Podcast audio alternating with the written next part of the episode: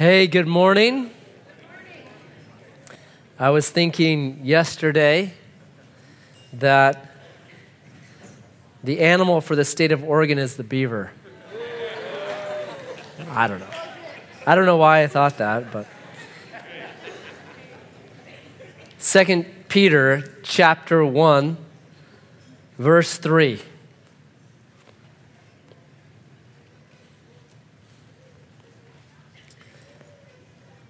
His divine power has granted to us all things that pertain to life and godliness. Through the knowledge of him who called us to his own glory and excellence, by which he has granted to us his precious and very great promises, so that through them you may become partakers of the divine nature, having escaped from the corruption that is in the world because of sinful desire. For this very reason, make every effort to supplement your faith with virtue, and virtue with knowledge, and knowledge with self control, and self control with steadfastness, and steadfastness with godliness and godliness with brotherly affection, and brotherly affection with love. For if these qualities are yours and are increasing, they keep you from being ineffective or unfruitful in the knowledge of our Lord Jesus Christ. Jesus, we thank you for allowing us to be partakers of your nature, image bearers, reflectors. We thank you that because of your work, we can now partake in the precious promises. And I pray that we would respond by seeing these qualities added to our life. So today, Lord, may you move us and help us and guide us into truth. And we ask this in your name. Amen. Amen. If you don't know, we're doing a series we call King Me. And in this series, we are looking at kind of the big idea of what it means to be a believer. So you get saved, now what? And in 2 Peter chapter 1, you kind of have this salvation, verses 3 and 4.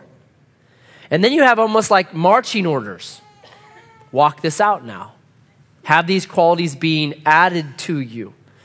And this, I just think of it as a vocabulary list. And it's a list of words that I think as Americans we're starting to lose. That there's a change in the words that we use and the stories that we tell and what we think is important and not important. And these words are falling out of our common usage. So part of this series is to get us to start seeing hey, these, these are really important qualities.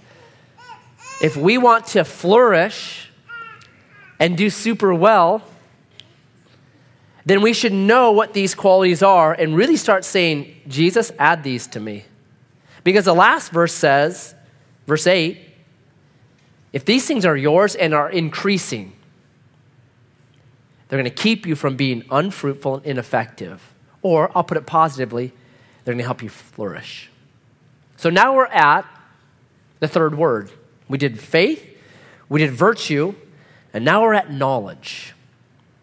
And there's a theme in the Bible, and the theme is this that following Jesus isn't a sprint. Hebrews 12:1 says that we're to run this race with endurance. You don't have endurance in a sprint. You need endurance for a marathon. That was what they ran at this time. They, were, they, they ran marathons. If you know the story, Pheidippides was told to run 26.2 miles to save the city of Athens. Let me ask you if right now you were asked to run 26.2 miles to save the city of Grants Pass, who here could run 26.2 miles? It's a little bit arrogant, but maybe you are really in good shape, so you can, here's your moment, shine. Now, let me ask if you were to train for six months and prepare yourself, who here thinks that after six months of training, I could run 26.2 miles? Yeah, more of us, right? That there, there's like a process you could be like, okay, I can learn some stuff, I can go. If you talk to a runner, they'll tell you you go through these stages of running. Like there's the initial stage. And that stage is when you are feeling good, the birds are singing, the sun is shining, you're beautiful, your dad's got money, your mom's good looking, you are a high performance automobile, right? Now, that stage lasts a certain length of time based on your conditioning. For me, it's four or five steps. And then it just becomes running like, oh, why am I doing this? This hurts. Ouch. Right? So you have these steps. And you talk to any marathoner, they say this there is something you have to beware of. It's called bonking. It's you can be in the best condition in the world. You could have trained for six months. You can be an elite athlete. But if you don't keep fuel coming into your body, you're burning so much fuel that you can get to a point where you just you can't move. You can't go any further. It's called bonking.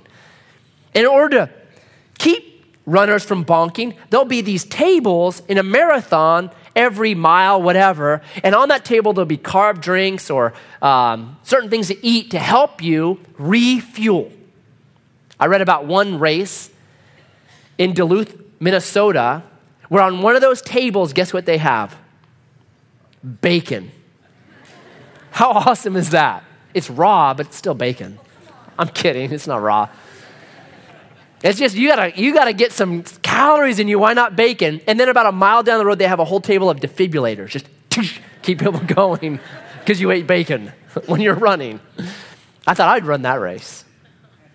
All that is, you got to keep fueling up so that you can run this race with endurance. The Christian life is just like that. That it's an endurance run. And if we are not continually fueling up, we'll bonk out. Well, what is the fuel for this Christian race? Peter hits it right here. He just calls it knowledge. Jesus puts it like this it's Matthew 4 4. He says, Man shall not live by bread alone, but by every word that proceeds from the mouth of God.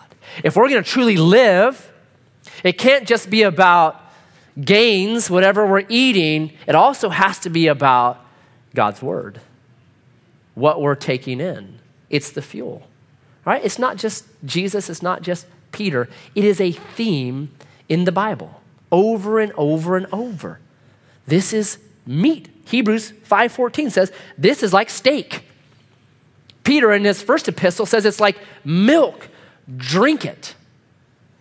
Job, who knew about enduring difficulty, in Job 23 12, Job says this I esteemed your word more than my necessary bread. Job saying, if I had a choice between eating the food I need for that day or hearing from you, I would choose to hear from you. Jeremiah says the same thing in Jeremiah 15. Ezekiel, the book we're studying on Wednesday night, right here, you're invited. Brilliant book.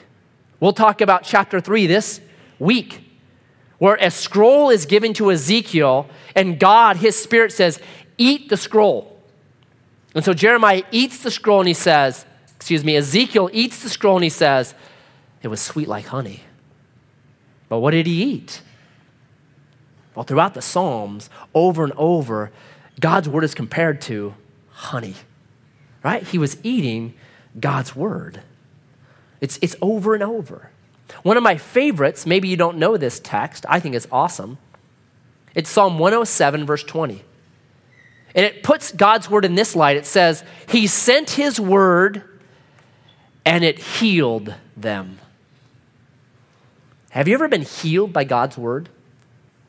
You're reading the Bible, you're in a difficult situation, you need perseverance, you need endurance, and all of a sudden you come across a verse or a text or something, and in that moment you're healed. You're like, oh, that's it.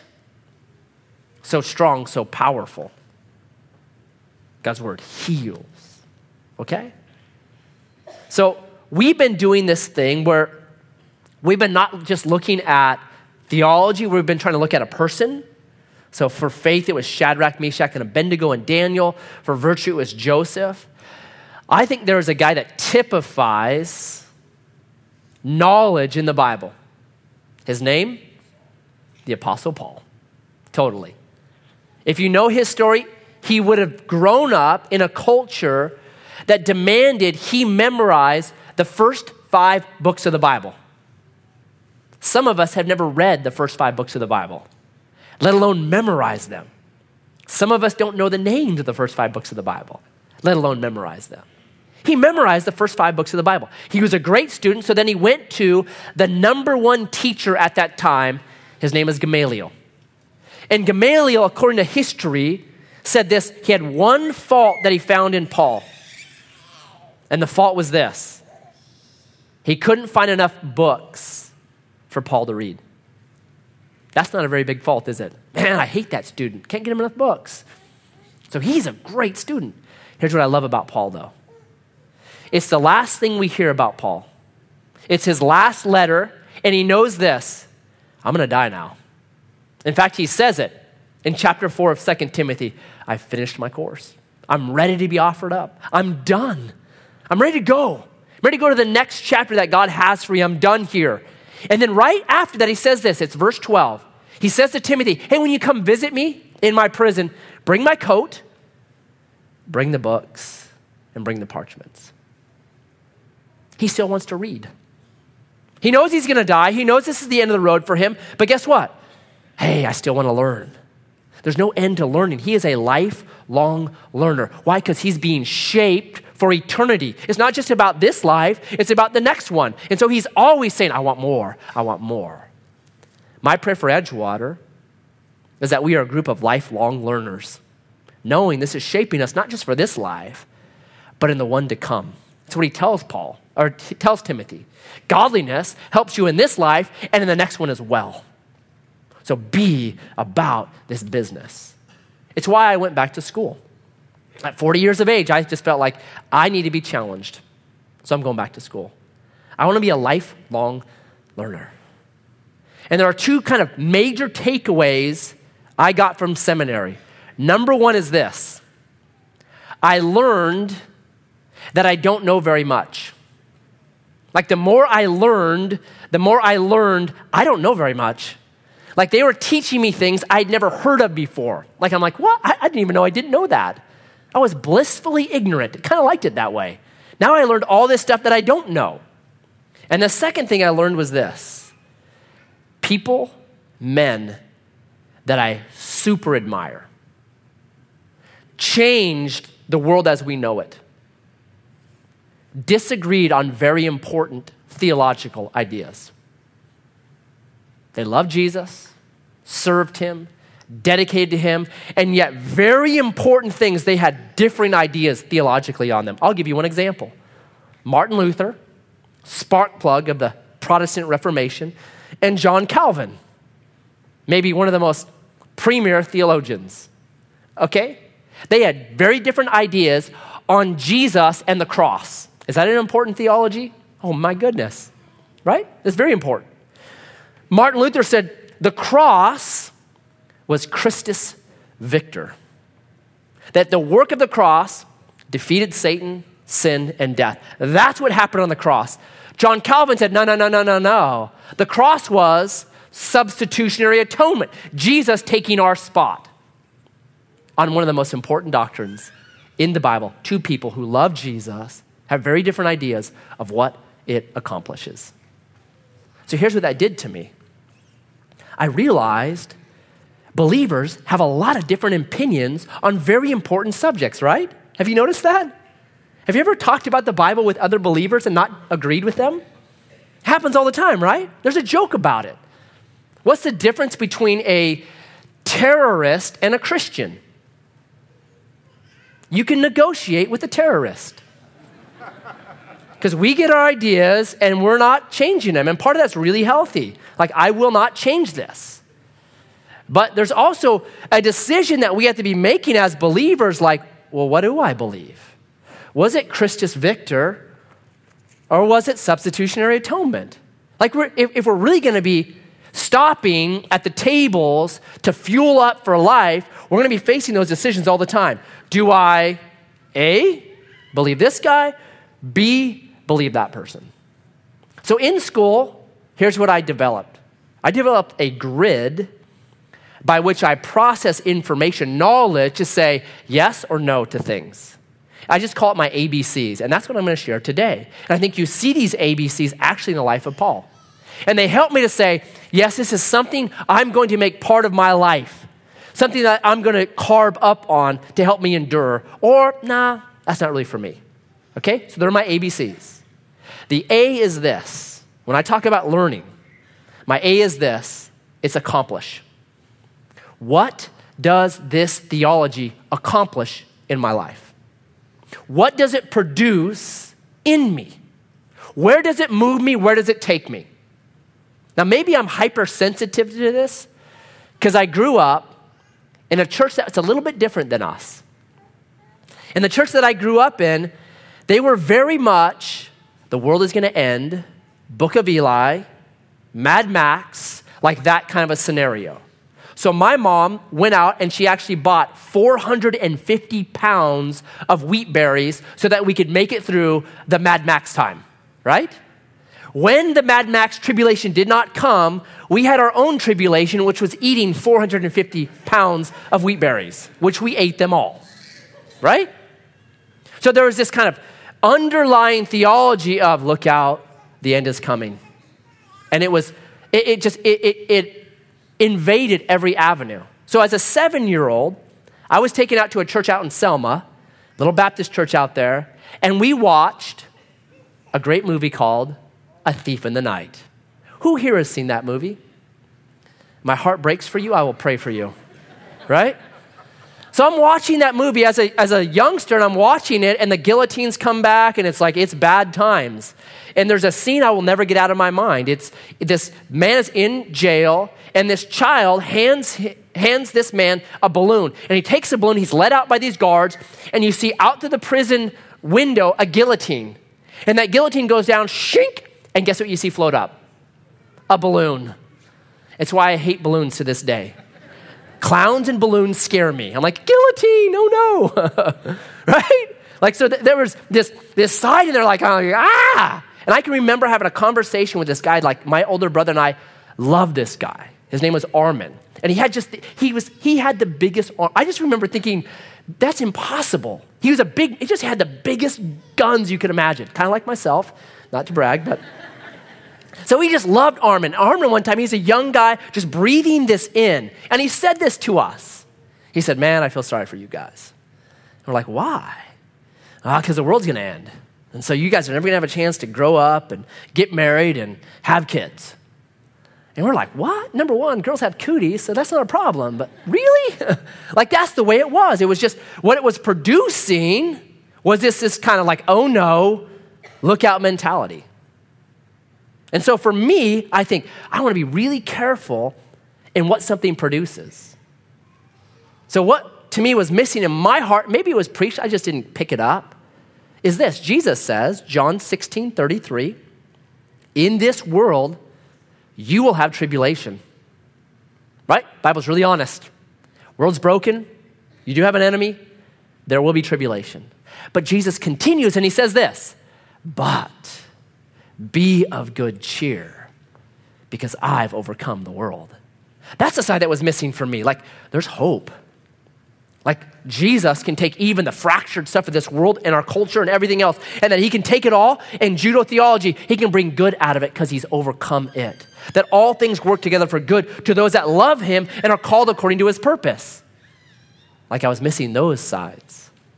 And so for me, I'm always thinking, what does this theology produce? What does it accomplish? And here's what I believe is the goal for Jesus in my life and in your guys' life. Do you know what it is? John 10 10b. I have come that you might have life and it more abundantly. Like that's Jesus' goal. I left heaven, came down, incarnation, walked, talked, taught. Why? So, Matt Heverly, you could have life and you could have it more abundantly. And I think that was Genesis 1 and 2. God creating a good space, puts Adam and Eve in it, says, be abundant. Or I'll use the word flourish. I think Paul had that same attitude. 1 Corinthians chapter 2 verse 9 Paul says this. Eye has not seen and ear has not heard the wonderful things that God has in store for those that love him. Does that sound like flourishing? Man, it does to me. Or Ephesians 3:20. Now unto him that's able to do exceedingly abundantly above all we could ask or think according to the power that works in us for his glory and for his kingdom. I think the goal for you and me is to flourish. That does not mean life is going to be easy. So you can balance that with 2 Corinthians 4:17 that puts it this way. These light afflictions are but for a moment, but they're working for me an exceeding great weight of glory. So even if I go through difficulty, I know this. Jesus' goal with those difficulties is to make me a heavyweight through eternity. Man, I want you to be a heavyweight. And the only way I'm going to get you there is sometimes with a little bit of difficulty, sometimes with a lot of difficulty but it's all for a purpose and a goal. And when I get that goal, man, that's a great goal. I can endure the race. The goal is so important.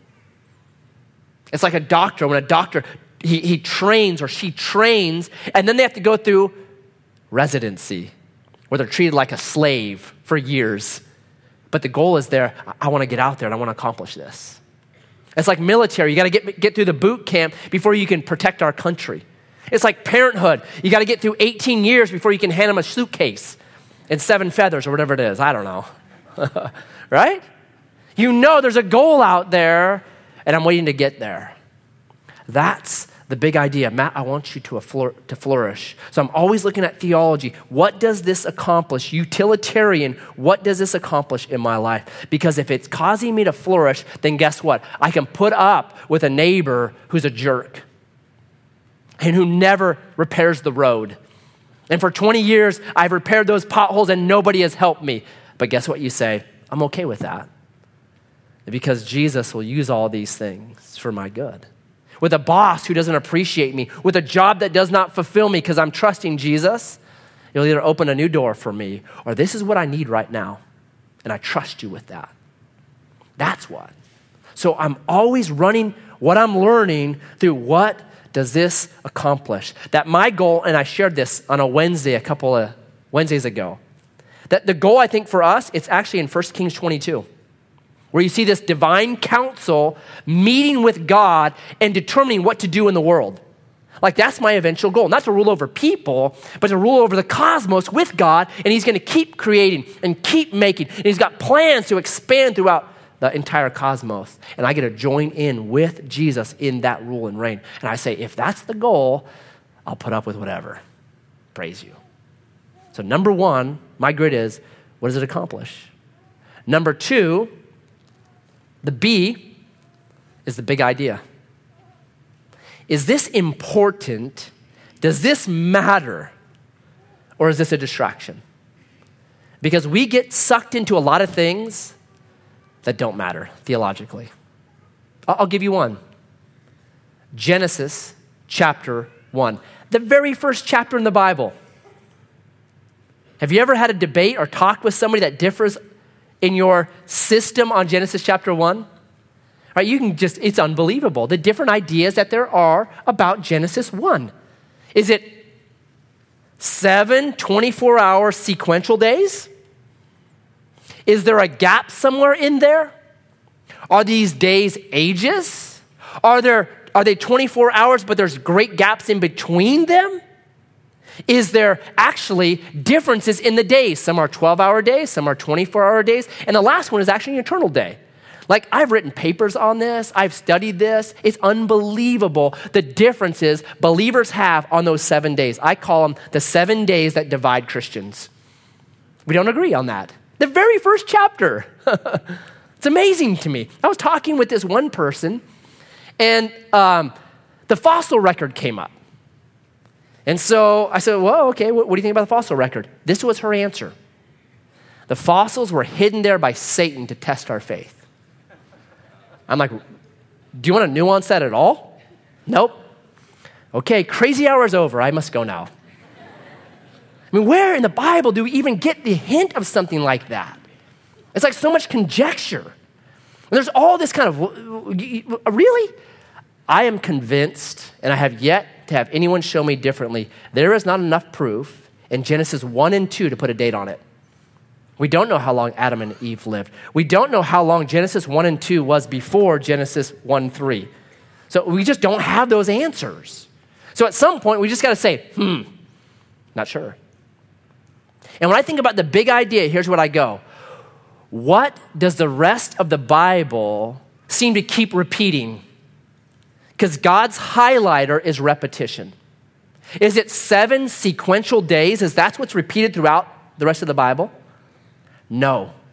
Do you know what's repeated? God is the creator. Jesus is the creator. What's repeated is not the seven days, it's God creates. So if I'm going to stick with big ideas, I'm very quickly going to say to somebody that wants to argue about how long it was, take however long you want, man. I don't care. Six days, 6,000 days, six, I don't care. Now let's talk about did God create?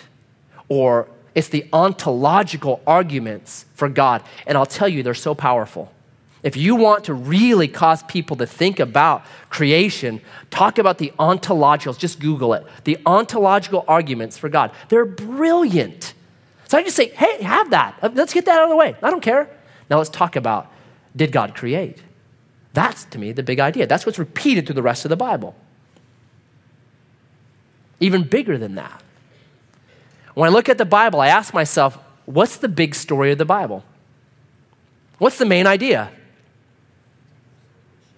From Genesis 3:15 all the way through Revelation, it's redemption through Jesus Christ. There's your big idea. So if I'm going to focus on something and I'm going to really study it, I'm going to study redemption through Jesus Christ. And I think Paul would agree with me. Let me read this text for you. This is a text I think believers who tend toward this kind of thing should read all the time. Listen to this. 1 Corinthians 9 19. For though I am free from all, I got liberty. I can study what I want. I have made myself a servant to all. What's going to help them? That I might win more of them. To the Jews, I became as a Jew in order to win Jews. To those under the law, I became as one under the law, though not being myself under the law, that I might win those under the law. To those outside the law, I became as one outside the law, not being outside the law of God, but under the law of Christ that I might win those outside the law. To the weak, I became weak, that I might win the weak. I have become all things to all people, that by all means I might save some. I do it all for the sake of the gospel, that I may share with them in its blessing. That's big picture. I'm going to stick with the gospel of Jesus Christ. When you do, a lot of the weird nuttiness that divides believers just disappears. We're not like, well, the fossils were hidden there by Satan to test us. Mm. We're not like, fill in the blank is the Antichrist. It just happens always to seem to be whoever's running for the president on the Democrat side. We just put their name in there. Just every four years we have a new one, right? New candidate. We stop some of that stuff, right? At least I hope so. Well, King James only, it's only the King James Bible. That's the only thing that contains the gospel. Really? Man, I don't know about that. You must homeschool your kids. If you don't homeschool your kids, you're hurting them and killing them. Really? I don't know about that. We get nutty. You have to wear pants. You can't drink caffeine. You just go on and on and on about everything we start to debate over and divide over. It's wrong. But if we keep the main thing the main thing, it doesn't happen. Can you eat crab? Can you eat your steak rare? I don't know about that. If you drive a Mercedes, you're a sinner, but if you drive a Volkswagen, you are saved, right? we start going down these crazy, nutty roads. But if we come back to Paul and what he says, you just stay away from that stuff. It's, it's Christians can become nitpicky. Do you know what nitpicky is? A nit is a lice egg. Nitpicky is picking them out of somebody's hair. Yeah, ooh is right. Like a, a freakish monkey, like, mm, that's good. Please don't. Keep the main thing the main thing. My mission is to make Jesus beautiful and to keep some of my ugly, idiotic opinions to myself. That's like my mission. And I've got a lot of ugly, idiotic ideas. Like, I still believe Volkswagens are the best vehicle. Even after the scandal, I'm like, no, they're still great. Right? That's just an opinion. I'm not going to preach it because I want to preach the gospel and the mission of Jesus to heal us. So I talk with people that struggle with homosexuality or they have sons or daughters that are engaging in homosexual stuff. And, and there's always this kind of like, well, come on, you guys have changed. You believed in slavery, you don't believe in slavery now. Right? In the Old Testament, uh, you couldn't eat shellfish, but man, I see you eating shellfish now. So why can't people just love who they want to love? And if you've been in those conversations, it's just round and round and round. It's like a merry-go-round without the merry. Right? Here's what I do now. As quick as possible, I move the conversation to Jesus. I say, well, do, you think, do you think this world is the way it's supposed to be? Like, is there shalom in this world where things work right? Or, or, or has something happened that's kicked the record and it just feels like things are skipping and the, the beat's not quite right right now? That, that people are broken, like fundamentally, there's just kind of a brokenness in people and how we respond to one another. That on Black Friday, somebody would kill somebody over a G.I. Joe action figure with a Kung Fu grip. Like, that's broken, right? We can agree with that. It's amazing how quickly we start to agree. Well, did you know that Jesus came to reconcile that stuff and create a new kind of humanity in all of us? Like, I go to Jesus as quick as I can. Jesus, listen to me. I've said this before. Jesus is the deep end of theology. Everything else is the kiddie pool. Stay out of the kiddie pool, right? Because if you're an adult in the kiddie pool, number one, someone's gonna call the cops on you. What does that dude do in the kiddie pool? Get him out. And number two, you're gonna hit these unnaturally warm pockets. They're just gross. You don't wanna be in there. Stay in the deep end for crying out loud. That's the big idea. So in my grid, I'm constantly saying, is this part of the big ideas of the Bible? It's called biblical theology. There are things that go from beginning to end and they really matter. That's my B. A, what's it accomplishing in me? B, are these the big ideas of the Bible? And then C, maybe C is this the character of God.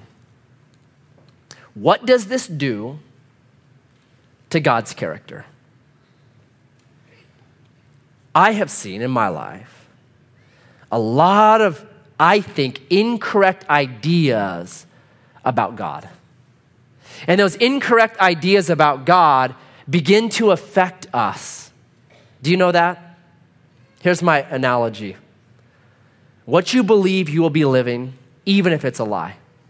So if you're married and you believe your spouse is cheating on you, even though it's a lie, will that change how you live your life? Completely. So the New Testament has all these warnings about look out, look out for heresy. In fact, most of the book of Second Peter is look out. And to me, one of the core things that we need to be super vigilant toward is what does this theology do to God's character? I think sometimes churches, like, they look at God almost like he's a drill sergeant. That what he cares about is like hours of study and discipline and prayer, all good things.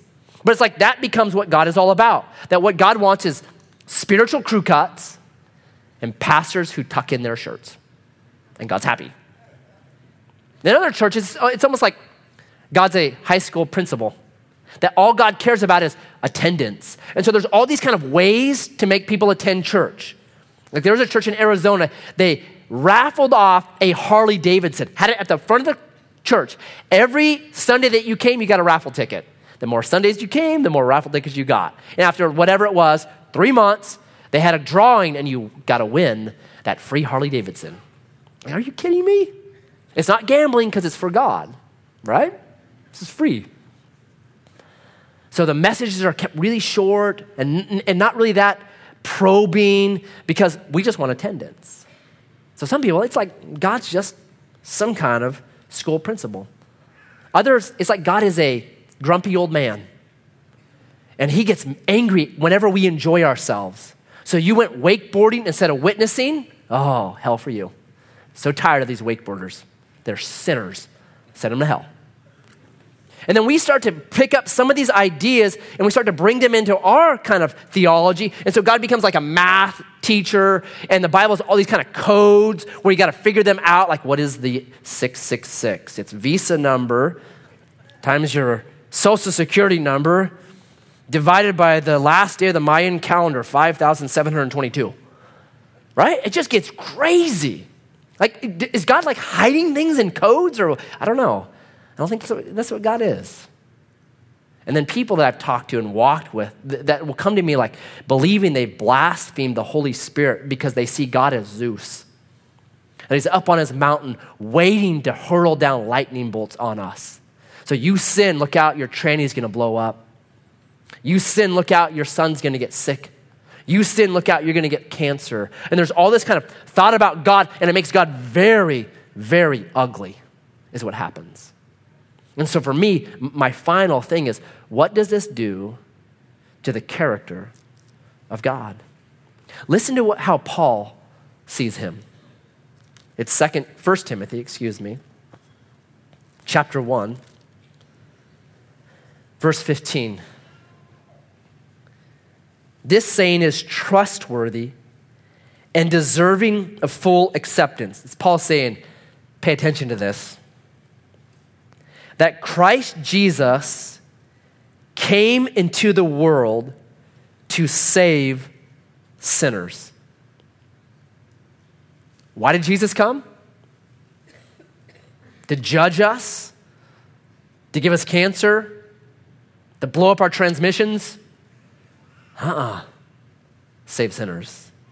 Of whom I'm the worst. but I receive mercy for this reason that in me, the worst, Jesus Christ might display his perfect patience as an example to those who are to believe in him for eternal life. To the King of the ages, immortal, invisible, the only God, be honor and glory forever and ever. Amen. Jesus came to save sinners, of whom I'm the worst. And he's been patient with me and merciful to me. And he's a really great king, and I cannot wait to serve with him through eternity. That's his theology. Do you believe God is for you? Do you believe that God actually pursues your joy? Because he does. Let me read for you. I'm going to read to you a bunch of verses. Just listen. Beginning in Psalm chapter 4, verse 7. You have put more joy in my heart than they have when their grain and wine abound. What did David just say right there? I've got more joy than the guy on Friday who just got his paycheck and went to whatever and drank a bunch of grape juice. I got more joy than him. More joy than that dude. Psalm 16:11. You make known to me the path of life. In your presence there is fullness of joy. At your right hand are pleasures forevermore. Psalm 21 6. For you make him most blessed forever. I love that. Not just blessed, the most blessed. You make him glad with the joy of your presence. Psalm 36 8. They feast on the abundance of your house, and you give them drink from the river of your delight. Jesus, I have come that they might have life and it more abundantly. The first message preached in the book of Acts puts it this way chapter 2, verse 28. You have made known to me the path of life. You will make me full of gladness with your presence. Romans 2 4.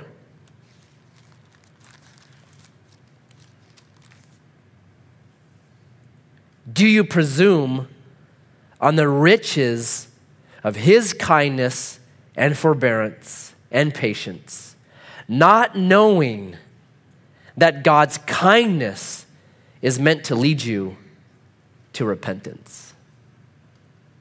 What's supposed to bring repentance to us? His wrath? Lightning bolts? No. His kindness. Then the last one, 1 Timothy 6:17. As for the rich in this present age, charge them not to be haughty, nor to set their hopes on the uncertainty of riches, but on God, who richly provides us with everything to enjoy. What does he provide us with to enjoy? Everything. So many Christians think like, "Oh, I can't do that. I can't do that." Man, if, yeah, there's prohibitions in the Bible, totally. But there's a bunch of freedom. Everything to enjoy. Wakeboarding to enjoy. I think the number one theological understanding we have to have about God is this He is good and He is a generous, loving Father that wants the absolute best for His kids.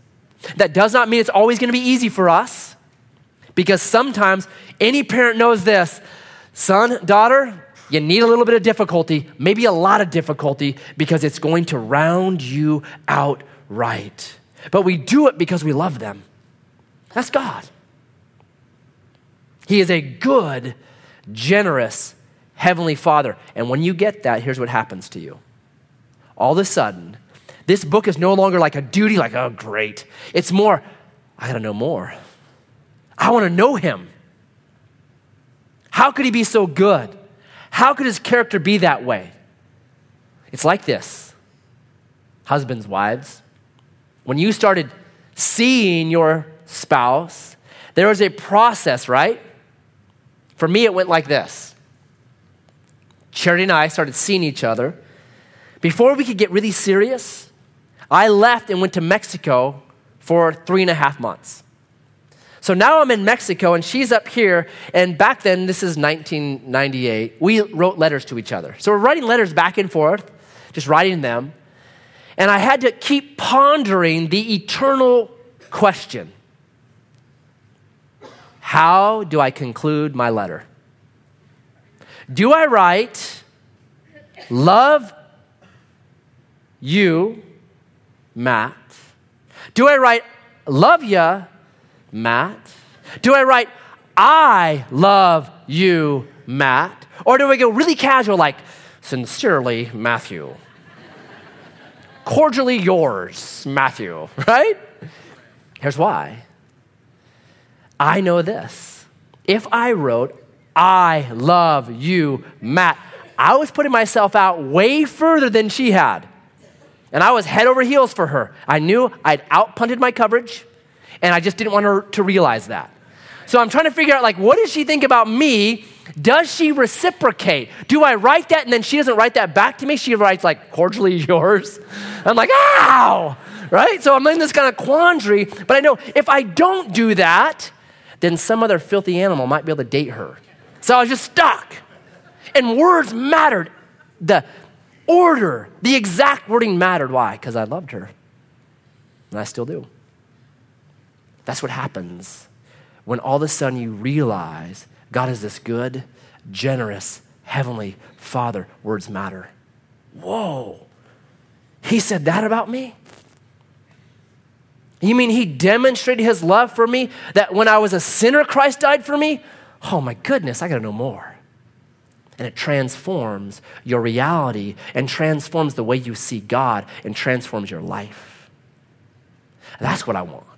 And this book is no longer a duty, it becomes delicious. I want to devour it, I want to know it. It is what keeps me enduring.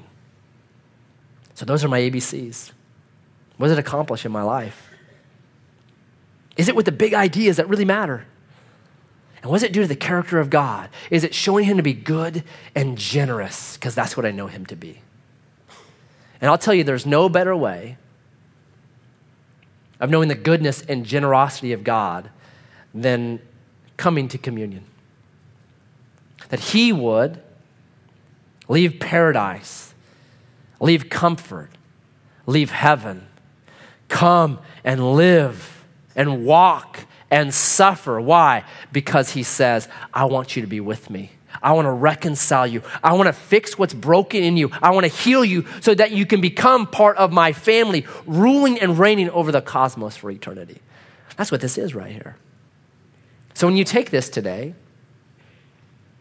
I would ask you think one thing how much he loves you.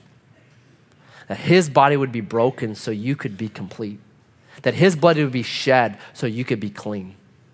That he would leave comfort so that we could be comforted. That he would go to hell so that you and I never would have to. That's how much he loves us. And so, Jesus,